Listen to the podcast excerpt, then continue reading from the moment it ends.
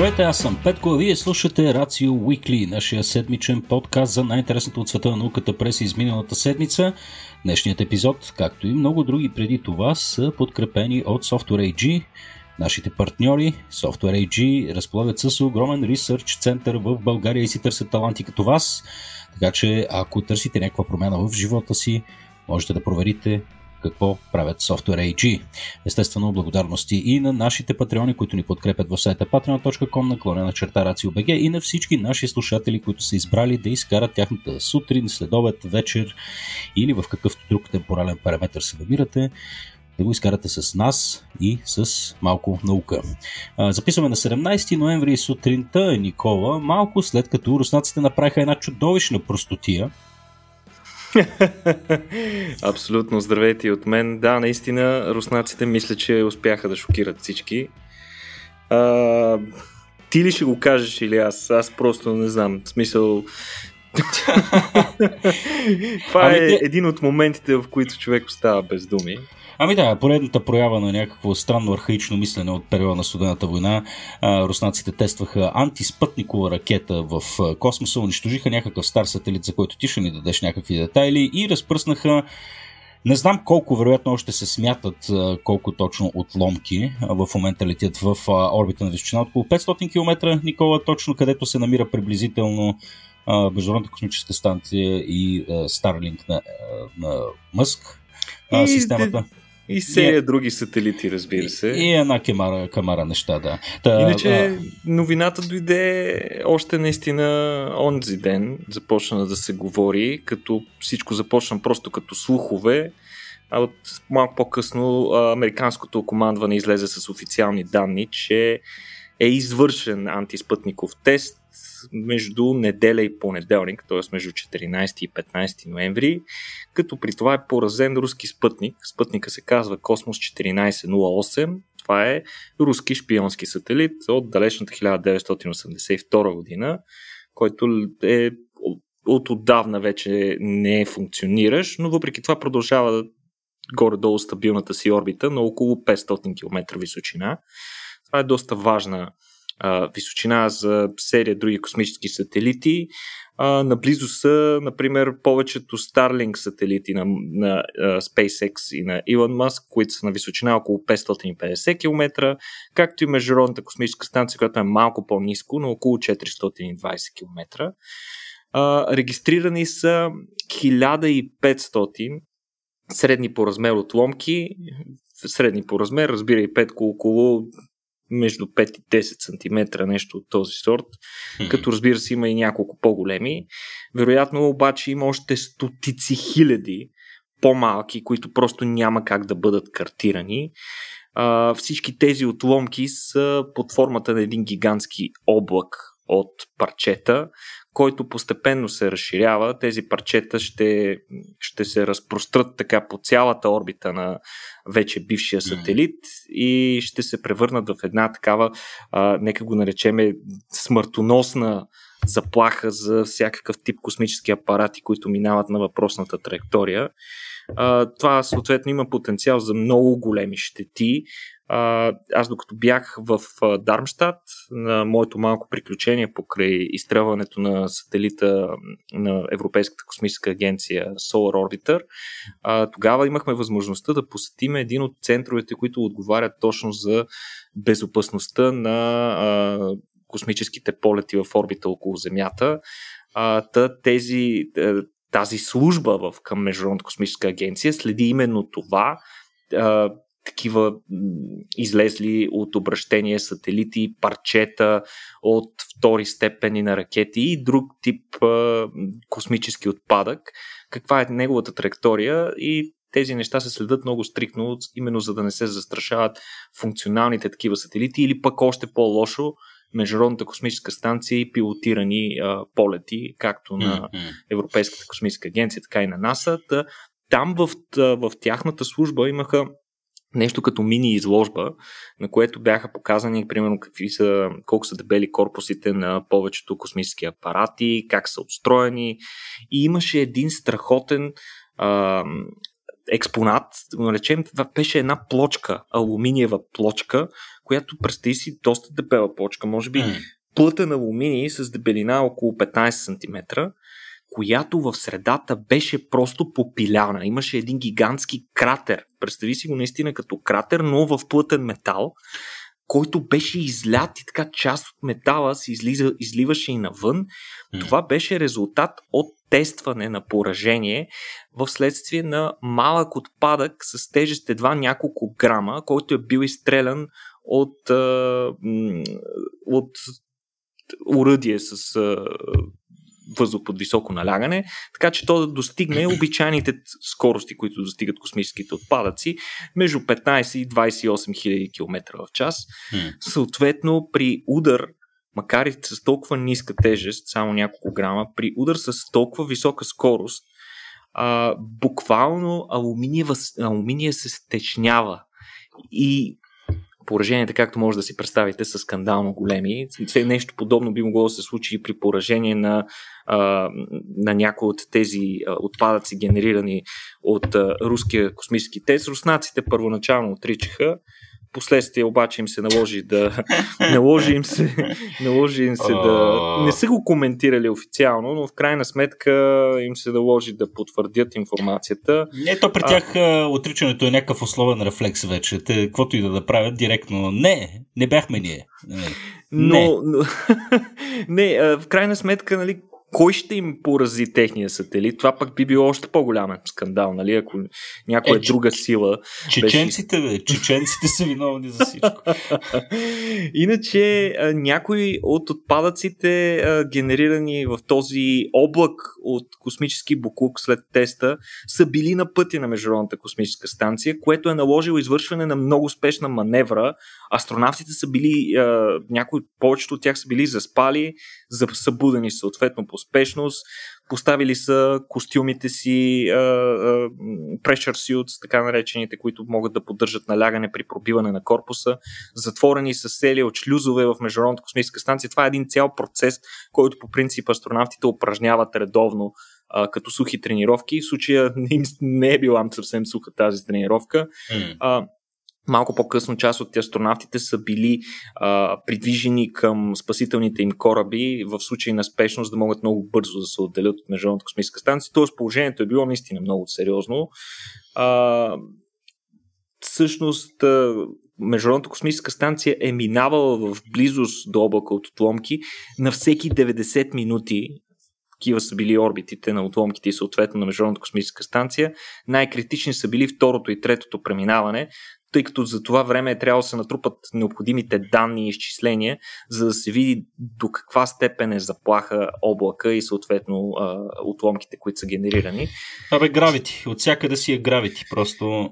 Да, наистина. да, но, много се радваме наистина, че всичко мина до някаква степен безпроблемно. Не е сигурно обаче, че така ще продължи да бъде в бъдеще. Както казахме, динамиката на около, околоземните орбити а, показва, че генерирането на подобен род а, облаци води до постепенното им разширяване. Така облака се разширява, а, някои отломки изостават, други напредват и така се образува един огромен фронт, който може да създаде главоболие в бъдеще. Mm-hmm. Нали, не си го представяйте, че е обгърната а, така, цялото небе с а, парчета от руския сателит, но въпреки това това са огромни главоболия и цялостно този тест е тотално излишен.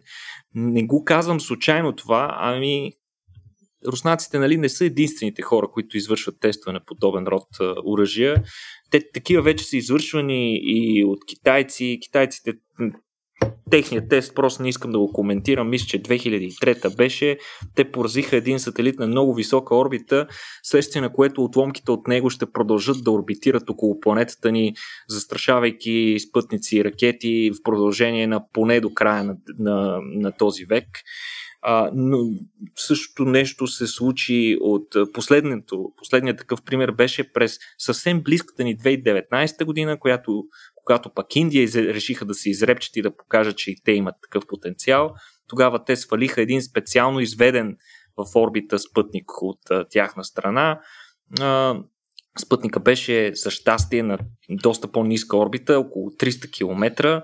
А, генерираха се отново ужасно голямо количество отломки, но хубавото беше, че бяха на много по-ниска височина, което а, помогна те да паднат много по-бързо и да изгорят в атмосферата, до такава степен, че към момента има буквално едно-две по-големи парчета, които съответно службите, които следят тези парчета, ги следят, останали от този сателит. Така че в техния случай е било добре. Е, любопитна новина, Петко. Най-вероятно Роскосмос или поне по-голямата част от Роскосмос изобщо не са знаели какво се става въпрос.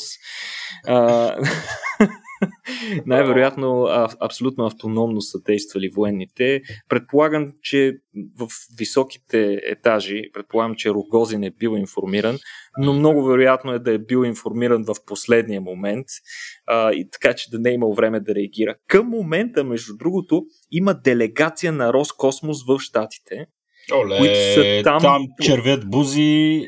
Които са там по съвсем друга причина. Съответно, много успешно е свикана конференция, в която ще участват те, за да обяснат какво точно се е случило. Другарски съд, елата са тук, чистени на място. Но наистина осъдителното в случая, специално с uh, руснаците, е факта, че те вече са правили подобни тестове. А, имали са на разположение доста примери от подобни тестове, които са правили и други нации през последните години. Така че не е нужно да правят още един, за да разберат колко а, не мога да го опиша колко безотговорно е подобно държание, особено предвид факта, че руснаците пък и имат астронавти, които са застрашени на Международната космическа станция. За щастие, нали, наистина, поне към момента няма сериозни проблеми. Проблемите, разбира се, са за Международната космическа станция, която и се наложи буквално миналата седмица да прави маневри, за да избягва друг космически отпадък. А, та, това съответно ще се отрази и на доставките, и разхода на гориво и така нататък. Свързано е с много безумни разходи и рискове, които си смятам, че трябва вече да сме достатъчно цивилизовани, за да ги избягваме тия неща. Хм, трябва, Никола, трябва, ма не. Еми така става, когато гражданския контрол над въоръжените сили е отпуснат или изобщо не съществува. Щех тия руснаци, брат, че направо не знам. Имаше, а, между другото, между другото, от космическите ентусиасти имаше хора, които а, изразиха вече, нали, ширят се много а, спекулации по темата. Според една от тях, а, руското командване вероятно са се обадили в последния момент и са поискали цел. А вероятно те са имали, набелязали си вече тази цел, но сигурно са поискали такава, която да е на по-ниска орбита, обаче се оказва, че руснаците нямат в момента. и затова единствено това е, е бил е, техния избор. Много неприятен пример в случая е, че наистина руската програма, която има огромни традиции в изследването на космоса, в последните години е почти изцяло се военизира. Трябва да кажем, че руснаците с изключение на много малко примери, които се борят буквално на пръстите на едната ръка, най-добри от които е, разбира се, Екзомарс, мисиите, в които те участват съвместно със своите партньори от Европейската космическа агенция, Спектър, мисията, в която работят съвместно с, с германски авио и космически инженери. Освен тези няколко примера, руснаците буквално почти нямат изследователски мисии през mm-hmm. от 90-те години насам. И, и, и подобен род държане направо още повече засилва негодованието на серия хора от техните действия в космоса. Това не е добър пиар за Роскосмос, които и без това са доста закъсали през последните години. Ами да, аз не знам какво остана друго за коментиране. На мен са ми интересни техническите детайли по отношение на така, начина по който е стреляна тази ракета. Каква е тази ракета Аджаба, но това е вече моето морбидно любопитство да видя с каква поредна военна технология са излезли е, руснаците. Тето викаш ти, аз не знам на какво им се налага те изобщо да тестват, тъй като е, подобен потенциал, мисля, че те е, така съществува още от средата на 80-те години и много добре знаят на какво са способни. Е, кому беше нужно това, не съм сигурен, но виждаме, че така всяването на хаос е в един модус стандартен модус операнди, що се отнася до рус, руската външна политика и а, не знам, може би е просто една поредна такава каскада, която да внуши така, на потенциалните врагове на Русия, потенциални и въобразени такива. А, вижте ни колко сме силни и мощни, сякаш път това е необходимо да ни се напомня. А, по-скоро, по-скоро тук се вижда колко сме безотговорни и ни пука за колективното ни здраве. Както и да е.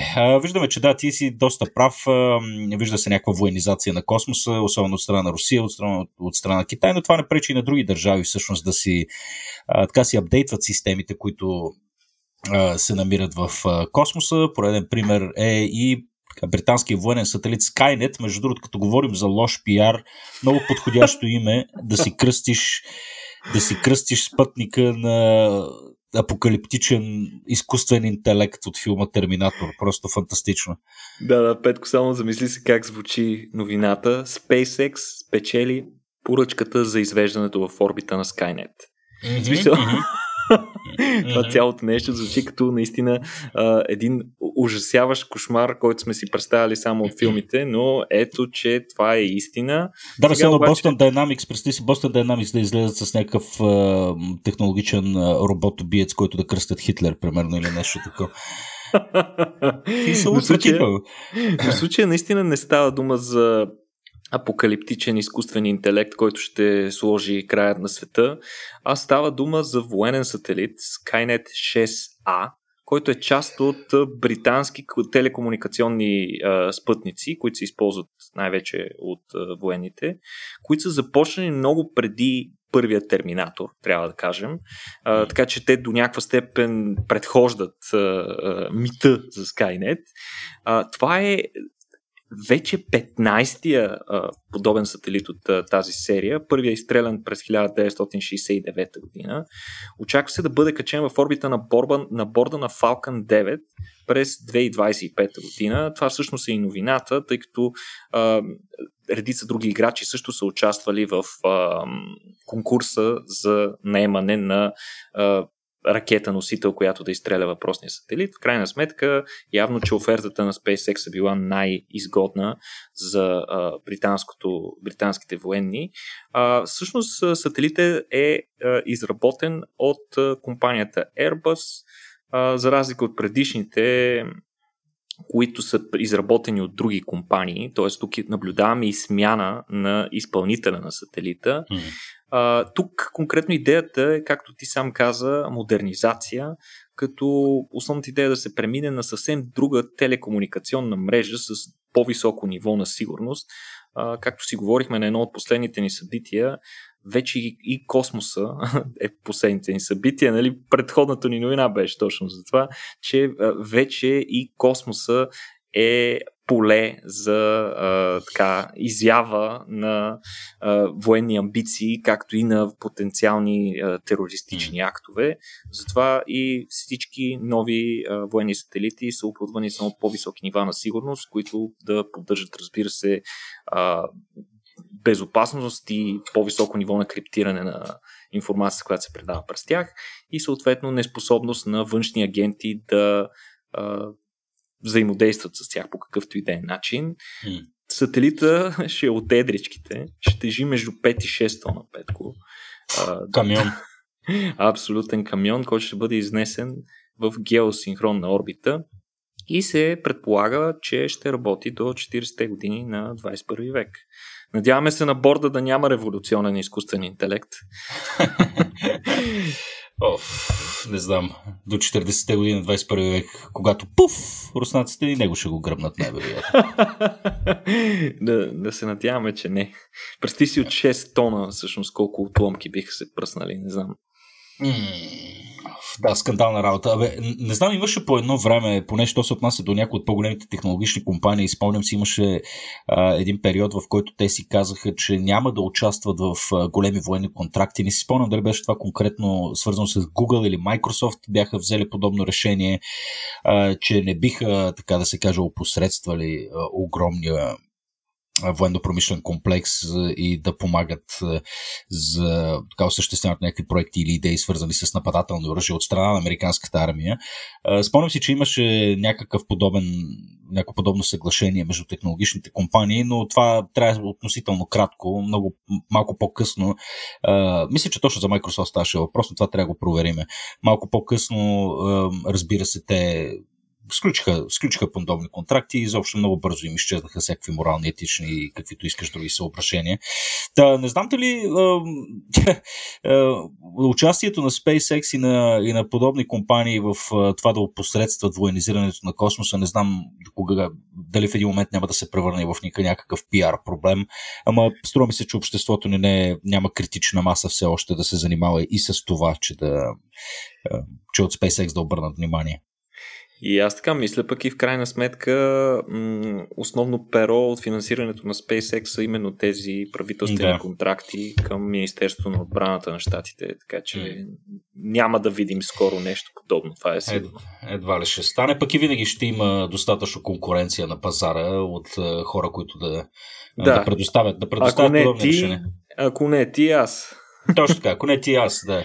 Та, като говорим за конкуренция, гледах наскоро едно много интересно видео, Никола, и се радвам, че и ти всъщност си му обърнал внимание и днес ще споделим тази новина. А, на така едно не само конкурентна компания за изстрелване на космически апарати, а и компания, която е решила да подходи съвсем неконвенционално към изстрелването на всякакви а, там кораби, товари и прочее в космоса. Става въпрос за компанията Spin Launch, които а, използват доста альтернативен и интересен метод за изстрелване на проектили, така да се каже, в орбита. Искаш ли да ни разкажеш малко повече за това? Точно така. Това беше, може би, най-интересната новина от предходната седмица и това беше първият успешен техен тест на компанията Spin Launch от площадката им Spaceport America в Нью Мексико. Каква е идеята на тази компания и с какво тя революционеризира процеса на извеждане на апарати в космоса. Ами всъщност идеята им е да заменят първата степен на космическите ракети, като за целта да използват гигантска центрофуга, която да извежда апарати на определена височина в атмосферата, когато вече ще се пуска допълнителен двигател, с което ще се спести огромно количество гориво, а може би и доста от разходите по извеждането на такива апарати в космоса. За целта се използва, както казахме, кинетична енергия, като представи си една гигантска центрофуга, която се върти в вакуум, за да няма съпротивление, да може много по-бързо да достигне необходимите обороти, която се върти, забележи Петко, няколко пъти скоростта на звука, преди да освободи товара, буквално като една гигантска прашка, която да го изстреля в а, орбита. Това е, по същество представлява един свръхмодерен катапулт, който по подобие на а, амбициите на някои древни философи може да изстреля неща директно към Луната. Сега дали директно към Луната е много спорно, но а, при всички случаи това е много революционен метод. А, подобни а, методи, свързани с използване на кинетична енергия за извеждането на товари в, на определена височина са замислени отдавна, но не са осъществявани много такива. А, иначе успехът на компанията е дошъл не, не преди няколко дни, ами миналия месец, на 22 октомври, но компанията официално се похвали за успеха едва сега. Причина за това е, че те искаха да бъдат изключително а, изключително подробни и детални, т.е. искаха да имат достатъчно време да обработят цялата си информация и да видят до каква степен това, което са свършили е истински успех. А, това, което те наричат орбитален ускорител, всъщност е гигантска структура с височина 50 метра, която прилича на обърната буква Р, си представете, така че свободната и, а, свободното рамо да виси навън, на, нагоре към небето. Mm а, като въпросният прототип, който са използвани на тяхната система, е все още умалена версия спрямо финалния дизайн, който трябва да бъде с две трети по-голям, трябва да бъде с височина 100 метра, а, като съответно, колкото по-голяма е височината, толкова по-голям е, а, диам, е, е радиусът на, а, на въртящото се рамо на центрофугата, така че много по-висока кинетична енергия би постигнала. А, те са използвали прост товар с дължина 3 метра. А, тествали са го на, едва, на едва 20% от силата на тази цен, тестова центрофуга и въпреки това товар е успял да достигне почти 3000 метра височина в а, атмосферата. А, следващото суборбитално тестване планират да бъде с товар на който вече ще има и ракетен двигател, така че да се тества дали той може да излезе на още по-голяма височина. Като освен това ще има и вътрешни системи. Съответно, сегашният товар, който са използвали, е било буквално а, просто някаква маса с подходяща форма, която е била тествана за поведението и при изстрелване, как се държи. А, планират, между другото, товарите им да се приземяват след а, подобни тестове, а, като след това в последствие да могат много бързо да бъдат а, ремонтирани и да се използват отново а, имат 30 планирани изстрелвания в следващите 6 месеца, т.е. ще ускорят много програмата си по тестване на тази система, като след това планират да построят вече и пълнометражната му версия. А, сегашните ракети, трябва да кажем нали, каква е логиката, че сегашните ракети използват над 90% от масата си. Над 90% от масата при изстрелването на една ракета всъщност е нейното гориво. И може би сте забелязали в началото ракетите, като си пуснат двигателите и излязат огромните огнени езици от долния край, минават няколко секунди, в които ракетата бълва чудовищно количество огън, но не излита. Това знаеш ли, що се случва, Петко? Що? Защото е много тежка и не може да излети. И всъщност огньовете, които горят отдолу, те изразходват гориво и тя започва да се отделя от земята едва когато започне да олеква малко. Е, много, много критично е това с масата.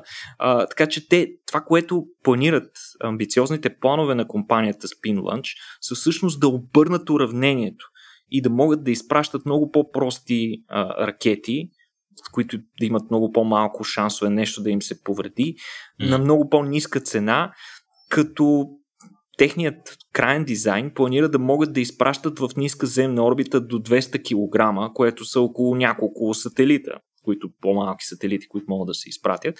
А тяхната пък крайна цел е чрез тяхната система да постигнат много висока частота на изстрелване. Буквално по 5-10 на ден да могат да изстрелват, което ще намали още повече цената на всяко от изстрелванията. Да, да. Иначе въпросната центрофуга, развъртането й до крайната скорост ще отнема час и половина, което разбира се това е едно постепенно а, увеличаващо се а, постепенно увеличаващо се м- ускорение, докато се достигне крайната а, скорост, което пък ще води до натрупване на ужасно много Ж, което ще се поддържа доста време. А, това създава доста проблеми, ако трябва да си говорим честно. А, Разбира се, този дизайн няма да може никога да бъде използван за изстрелване на хора или на каквито и де живи организми, тъй като при подобно изстрелване се генерират буквално при последните изчисления свръх, свръх напрежения от стойности нещо от сорта на 9-10 хиляди Ж. може да си представиш 10... какво. Да, то, това, е, това, е... то, това е смърт, да. Е, абсолютна, абсолютна смърт е, а, но по-изненадващото е, че всъщност има доста инструменти, които могат да издържат такива налягания. Всичко, което няма подвижни части и е достатъчно солидно, може да издържи такива претоварвания. Разбира се, нищо живо не може. А, други големи проблеми са и нагряването, което се наблюдава при контакта на въпросният проджектил или как да го наречеме псевдоракета въздушен товар с а, огромните а, количества атмосфера, особено в ниските слоеве, където тя е по-гъста. Съответно, тя трябва трябва да се използва специална форма, която да е аеродинамична и да води до а, ниско загряване, добро разпределение на температурата, за да не се стопи съответно в а, ниските слоеве на атмосферата товара. А, освен това, а, много критично е освобождаването на товара да се, извър... да се извърши в точно правилния момент. Защото буквално разлики в рамките на няколко хилядни или, или дори е, няколко десетохилядни от секундата биха довели до тотално разрушаване на а, както на апарата, така и на установката за неговото изстрелване. Нали, може да си представиш нещо, което се върти и трябва да мине през един тесен тунел, за да се изстреля нагоре. Ако го пуснеш по-рано, нали, той директно ще премине през корпуса. Ако го пуснеш малко по-късно, отново ще, да, да ще причини някакви сериозни щети. А, така че а, не е много ясно доколко е надежден този дизайн. Разбира се, успешният тест а, миналия месец показва, че все пак имаме някакъв потенциал и технологичните възможности съвременните позволяват нещо подобно да се използва, но тук се задават и въпроси дали пък не е по-добре да се използват стари дизайни, например Railgun дизайна, при който се използват а, а, електромагнитно електромагнитната сила, за да се изстреля а, някакъв а, да го наречем снаряд или товар, mm-hmm. а, ако се изстреля с достатъчно висока скорост, нали, той може буквално да бъде изведен и в космоса. А, не е много ясно какво ще се случва. Ще следиме, нали, ще следим прогреса на тази компания. Но по-интересното, между другото, аз гледах на а, популярния инженер Скот Манли едно клипче по темата. Та той изрази много интересна теория. А, той каза, че подобен апарат би работил изключително пъти по-успешно на други тела, не от Земята, а например от Луната, където няма атмосфера или тя е толкова ниска, че практически можем да я пренебрегнем. Там вече няма да имаш това съпротивление от а, а, атмосферата и ще може много по-лесно да се изстрелват апарати, например към а, дълбоките, а, дълбоките части на Слънчевата система. Така че има потенциал в метода, просто трябва да видим как точно ще го използваме. Еми да, много е яко. Той види, видеото си струва да се види. спомням си там от контролната зала как изглеждаха пичовете. Те буквално бяха екип от 3-4 човека. Много минималистично беше, беше всичко. А, интересен метод, наистина. Да видим какво ще стане. Много готино. Добре. А, ами, ако искаш да преминем вече към а, другата част на нашите, не другата част, ами другата ни своеобразна рубрика, да минем малко в областта на биотехнологиите и здравето. А, неща, от които повечето от нас предполагат предполагам, се интересуват или с напредване на времето все повече ще се налага да се интересуваме. А, да, в случая имаме, имаме новина, Никола, която е свързана с а, лечението на едно така много неприятно заболяване, което предполагам немалко от нас а, така се опасяват да не го хванат, особено в ранните, ранна пролет. Мисля, че и късна есен е периода на лаймската болест, Никола. Точно така. Да, и вече имаме някакви индикации, че барабар с последните новини по отношение на Алцхаймер и COVID, разбира се, великото хапче за COVID, виждаме, че имаме прогрес и по тази линия. За какво точно и да рече, Никол? Именно за борбата с лаймската болест ще си говорим. Лаймската болест се причинява, както много от вас знаят, не от вирус, от бактерия. Бактерията се казва Борелия бургдофери.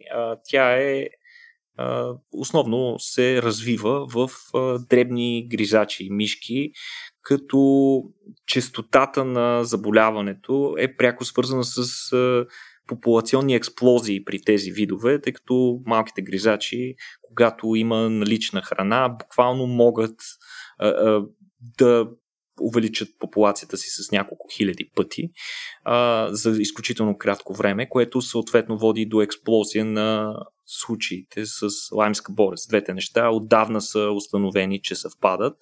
А, всъщност как се предава заболяването? То се предава чрез кръво, кръвопиещи същества, конкретно става дума за кърлежи, които могат да предават заболяването на други животни, но и на хора, както знаете. Лаймската болест е свързана с доста сериозни и неприятни ефекти върху човешкия организъм, особено пък ако не е хваната на време, тя е свързана с дълготрайни а, негативни ефекти. А, иначе нарастващ проблем е лаймската болест както в Америка и Европа, така и в Африка през последните години. А, тя, заболяването започва с характерният обрив тип биче око на мястото на охапването или близост до него.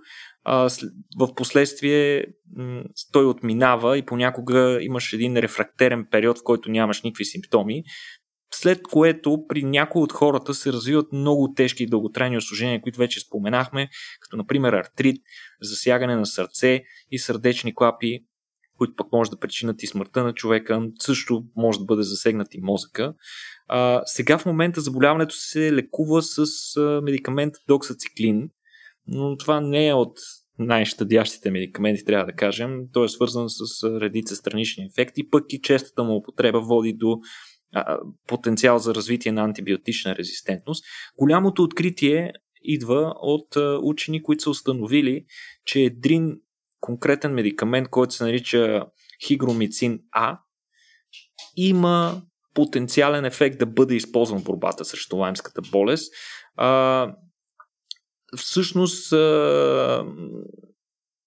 този а, ефект а, на хигромицина е съчетан с това, че той няма никакъв ефект върху висши организми, например животни, каквито сме и ние, а, няма никакви странични ефекти, а, но няма и странични ефекти върху други бактерии, което е много положително, защото по този начин няма да подпомагаме развитието на резистентност към различни медикаменти, а пък и няма, не бихме засегнали а, собствената си микрофлора. Но пък за сметка на това медикамента е много специфично смъртоносен за спирохети. Спирохети е точно групата бактерии, към които спада и бактерията, причиняваща лаймската болест. И думата, името им идва от думата, от тяхната форма, която много наподобява тирбушон, който те използват за да се вклиняват в човешките тъкани и клетки. А, такъв от групата на спирохетите и сифилиса, между другото.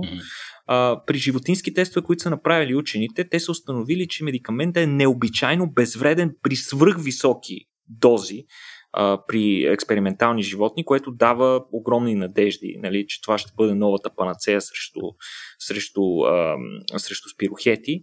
А, те първа ще се стартират, разбира се, тестове и с хора, а, като може да се използва и за сифилис въпросния медикамент, който сифилис, между другото, последните няколко години проблемите с него нарастват, тъй като а, бактерията причинител започна да развива устойчивост към тривиалните антибиотици, които се използват срещу това полово предаване заболяване и все повече и по-често се засичат случаи на мултирезистентни форми на тези бактерии, т.е. на един нелечим сифилис, което звучи като един истински средновековен кошмар. А, ще, учените също така носят още положителни новини. Те твърдят, че ще бъде доста трудно на борелия бактерията да развие устойчивост срещу хигромицин А, защото този медикамент много прилича на важен витамин за бактерията. Витамин ще рече съединение, което е жизненно необходимо за оцеляването на бактерията, но което тя не може да произвежда сама. Т.е. тя трябва да приема въпросното съединение от външната среда. Тоест, приликата с този витамин а, води до намаляване на шанса да се развие устойчивост, тъй като бактерия трябва да има подобни рецептори, за да може да вкарва витамина, а тези рецептори се използват и за вкарването на медикамента, който пък в последствие е смъртоносен за бактерия. Това пък как са го направили, бе, Никола? Това... Ами не са го направили, Петко. В смисъл, Случайно е. Абсолютно съвпадение. Конкретно не са модифицирали а, хигромицина, използват стандартен хигромицин, а просто такова съвпадение се е получило. Тоест, по-скоро тук трябва да благодарим на оригиналните откриватели на, на веществото. А, иначе, как, с какво е би имал още по-голям импакт това откритие.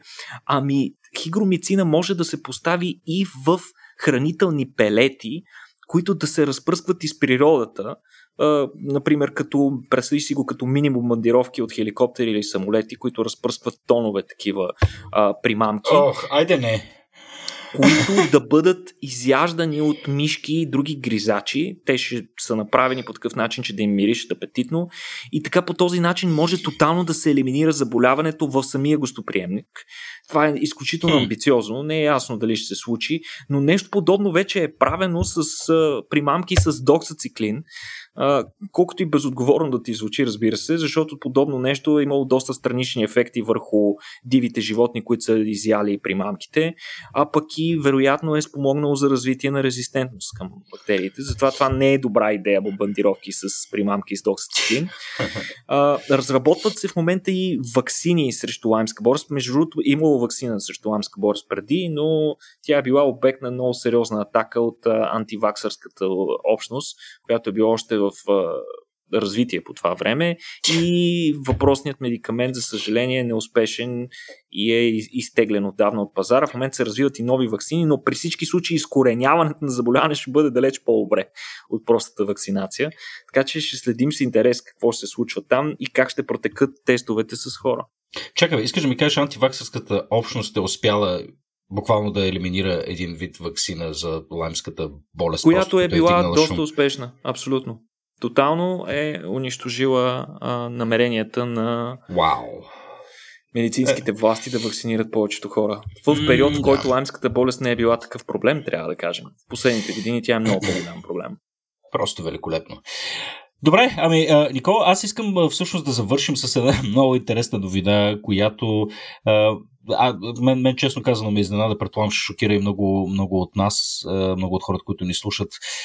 И това се отнесе до появата на, нова, на, на нов кръвоносен съд в хората. Тук си говорим за някаква проява на много а, краткосрочна и бърза еволюция на чисто нова система в нашия организъм. А, искам да поговориш малко повече за това, тъй като това направо ми взриви главата. да, това е наистина пример за това, че хората като същества изобщо не сме съвършенни, а, въпреки че понякога се самозаблуждаваме с това, ами нашето развитие, иначе, иначе казано нашата еволюция, продължава в реално време и до ден днешен. Конкретно примерът е за нова артерия, която се развива в ръката на някои хора.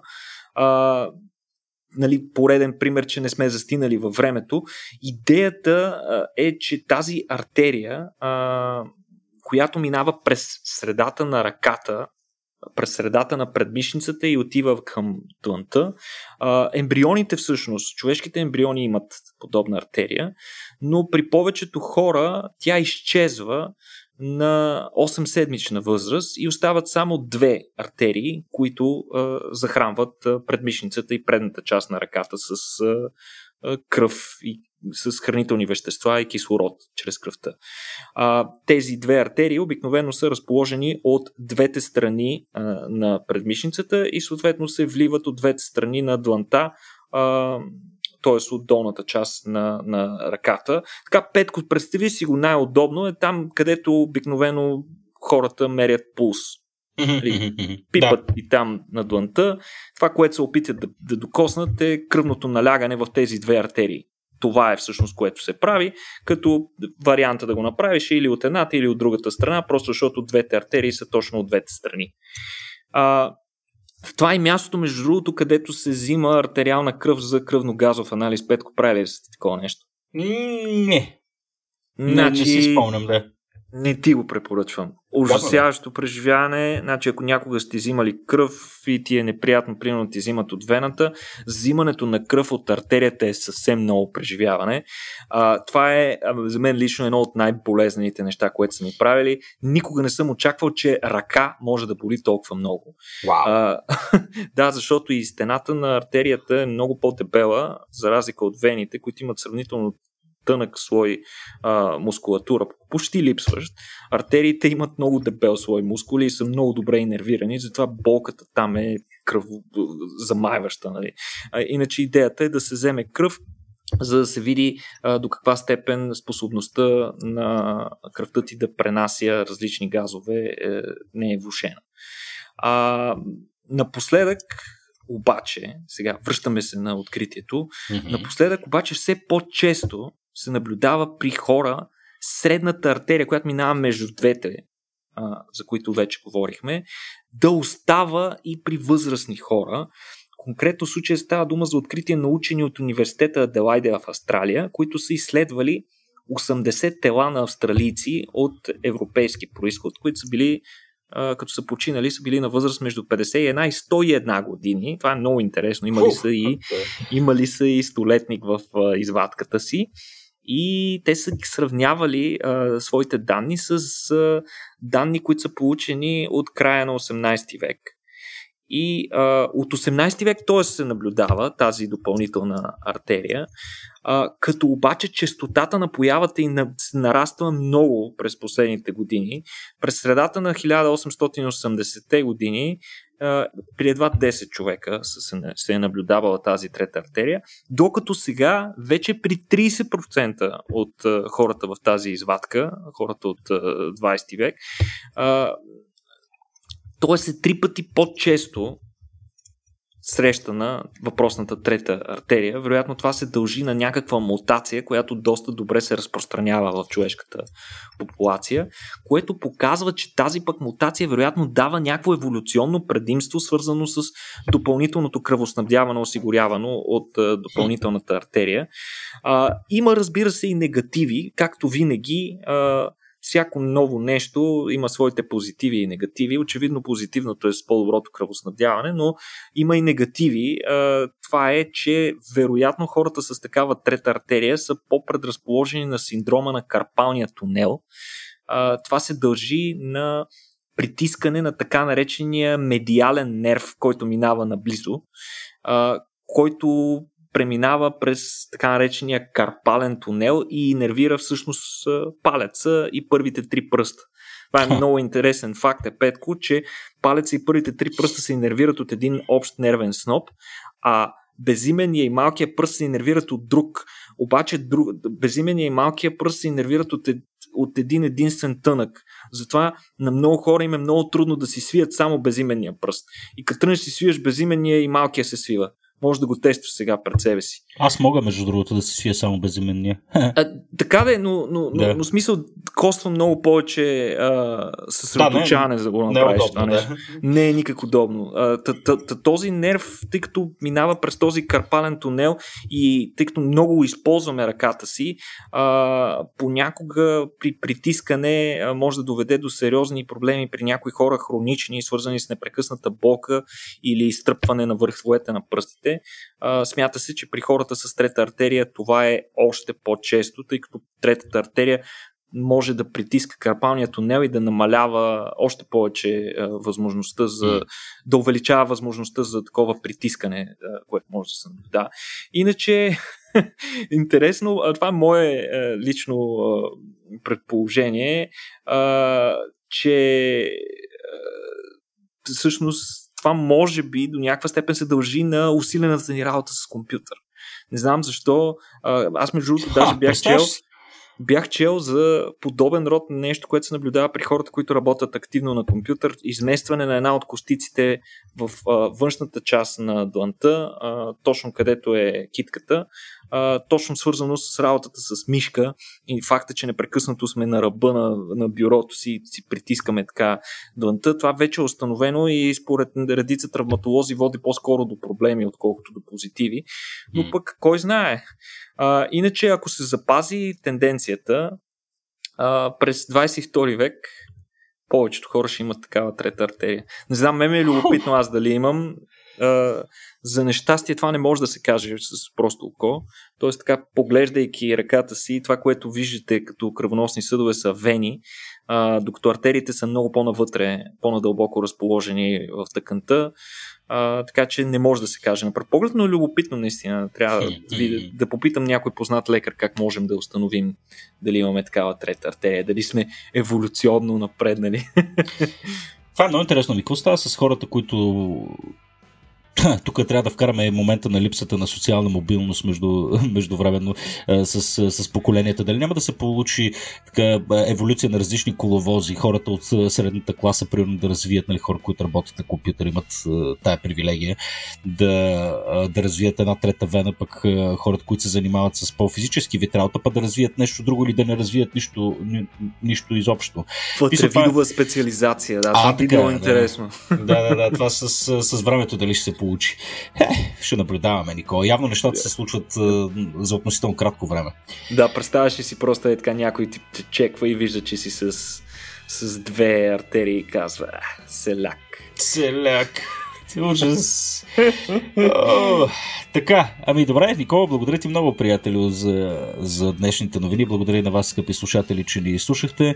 Раздвижете се, не дейте цъка постоянно. С мишката тук вижда пораснала трета вена, което няма да е много, много яко. Борете се срещу тази тази еволюционна адаптация към на начина на, на, на живот, който е малко противоестествен. Аз и аз не знам какви съвети ви давам в момента, но да, съм от типа хора, които много ценят а, всичките наши човешки недостатъци и особености и правя всичко възможно да ги съхраня, живеейки като първобитен човек и често пъти мислейки като такъв.